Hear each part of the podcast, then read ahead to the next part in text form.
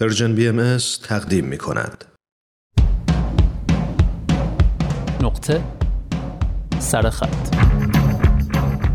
برنامه ای از نوید توکلی.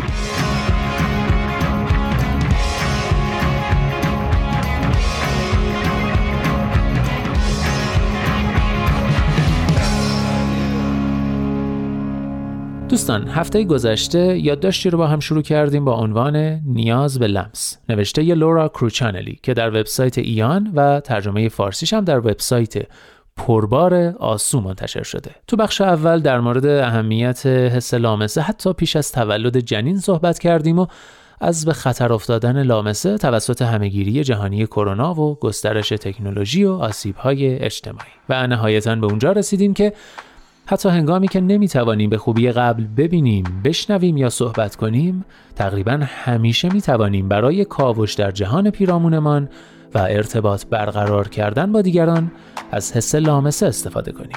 و حالا ادامه ماجرا.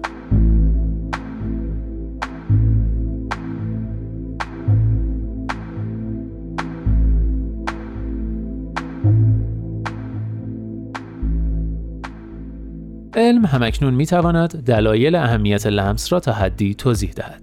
لمس پوست میتواند ضربان قلب، فشار خون و سطح کورتیزول را که همگی با استرس مرتبط هستند، هم در بزرگسالان و هم در نوزادان پایین بیاورد. همچنین لمس ترشح اکسیتوسین را تسهیل میکند، هورمونی که باعث ایجاد احساس آرامش، آسودگی و رضایت است.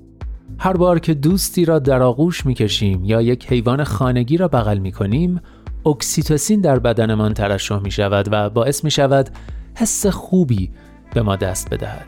به این ترتیب به نظر میرسد اکسیتوسین انگیزه ما را برای برقراری و حفظ تماس با دیگران تقویت میکند، انگیزه‌ای که به رشد مغز انسان که تمایلات اجتماعی دارد کمک میکند. اکسیتوسین همچنین نقشی حیاتی در ارتباط ما با خودمان ایفا میکند. ما اخیراً در آزمایشگاهمان نشان دادیم که اکسیتوسین میتواند فرایندهای مربوط به یکپارچگی چند حسی را تقویت کند، چیزی که آن را چسب حواس میگویند، یعنی حالتی که باعث میشود جهان را در قالب یک تصویر یکپارچه ببینیم و نه مجموعه ای از چندین داده حسی مستقل از هم. یکپارچگی حسی به نوبه خود ریشه ی حس تعلقی است که نسبت به بدن خودمان احساس می‌کنیم، همان حسی که باعث می‌شود اغلب بدیهی فرض کنیم که بدنمان به خودمان تعلق دارد. ما در یکی از پژوهش‌هایمان افراد را به آزمایشگاهمان دعوت کردیم تا در آزمونی موسوم به خطای دست پلاستیکی شرکت کنند. شرکت کنندگان در این آزمون به یک دست مصنوعی نگاه می‌کنند که در حال لمس شدن است. همزمان کسی دست‌های خودشان را که خارج از معرض دیدشان قرار گرفته لمس می کند. پس از حدود یک دقیقه تحریک لمسی، اکثر شرکت کنندگان دچار این توهم می شوند که دست مصنوعی متعلق به خودشان و دست خودشان است. ما متوجه شده ایم که تحریک لمسی هنگامی که آهسته و شبیه به نوازش باشد، احتمال رخداد این خطا را در میان شرکت کنندگان بیشتر می کند. به علاوه متوجه شده ایم که اگر قبل از آزمون به شرکت کنندگان یک دوز اکسیتوسین استنشاقی بدهیم، احتمال اینکه دچار این توهم شوند افزایش می‌یابد. به عبارت دیگر، لمس عاطفی و اکسیتوسین می توانند فرایندی که ما را به بدنمان متصل نگاه می دارد تقویت کنند.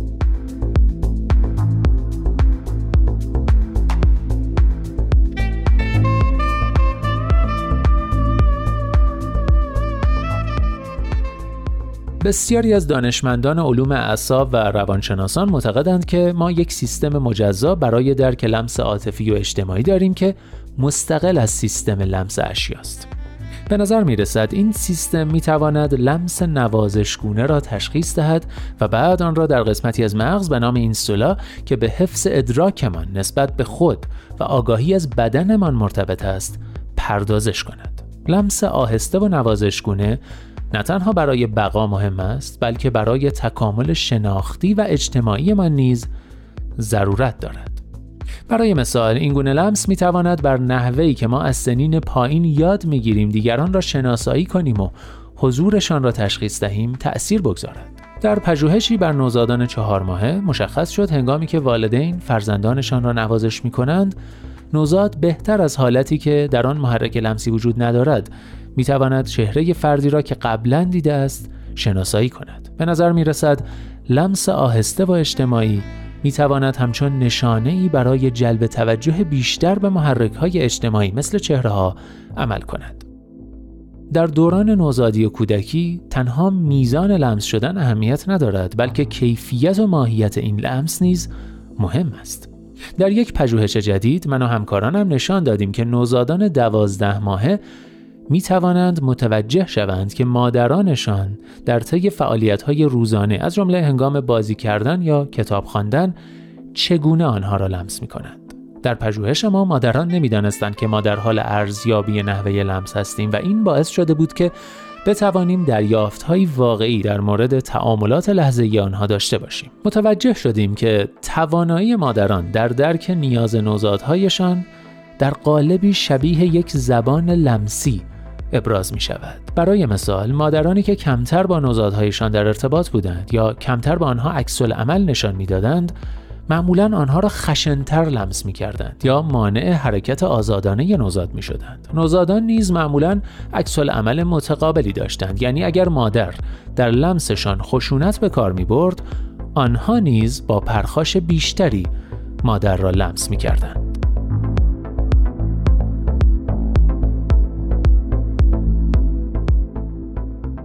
مبالغه نیست اگر لمس را نوعی زبان بنامیم، زبانی که آن را مشابه زبان گفتاری از اولین مراحل زندگیمان و از طریق ارتباط با عزیزانمان می‌آموزیم.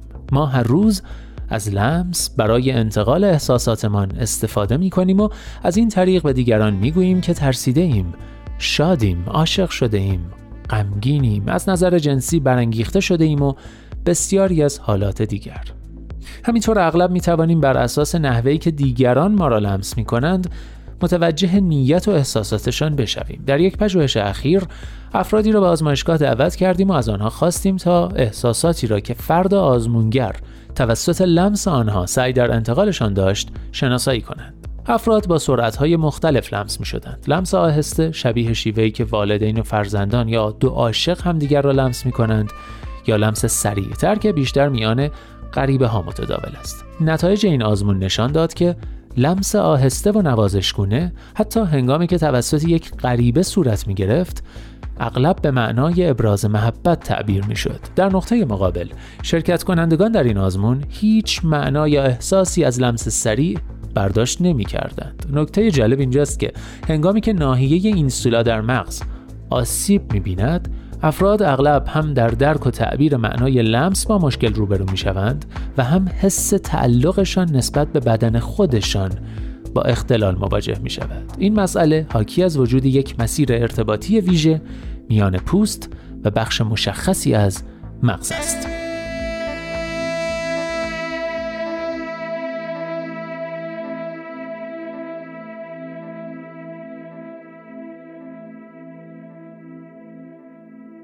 بله، بخش دوم یادداشت نیاز به لمس رو هم شنیدید. هفته آینده در سومین و آخرین بخش این یادداشت لمس رو از دیدگاه اجتماعی و به عنوان یک ابزار ارتباطی بررسی می‌کنیم. به این سوال می‌پردازیم که هنگامی که لمس کردن تبدیل به تابو میشه، چه اتفاقی برای زبان لامسه ما رخ میده و در نهایت در مورد ورود تکنولوژی به این حوزه و رنسانس لمس صحبت می‌کنیم. پیشنهاد می‌کنم نقطه سرخط بعدی رو از دست ندید.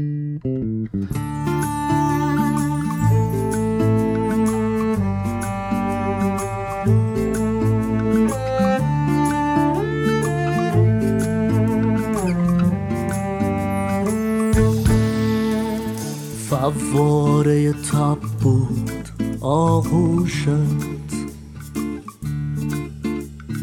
برفی ترین شب بود آغوشت، زیبای موزون خیال انگیز، شعر لبانم بود آغوشت، رگبار تو حال و هوایی داشت، تند و مورب بود آغوشت، از نیش سمی تا اصل میرفت، زنبور اقرب بود آغوشت. حتی اگه چیزی نمی پوشی بازم مؤدب بود آغوشت. خواب منو آشفته تر می کرد وقتی مرتب بود آغوشت. خواب منو آشفته تر می کرد وقتی مرتب بود آغوشت.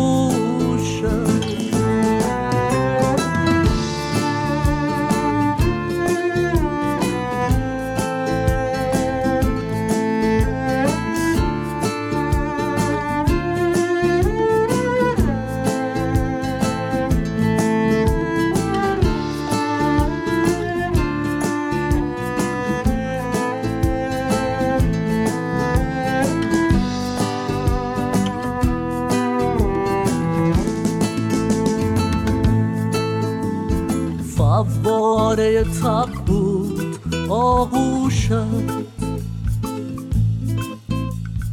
برفی ترین شب بود آغوشت، زیبای موزون خیال انگیز شعر لبالب بود آغوشت.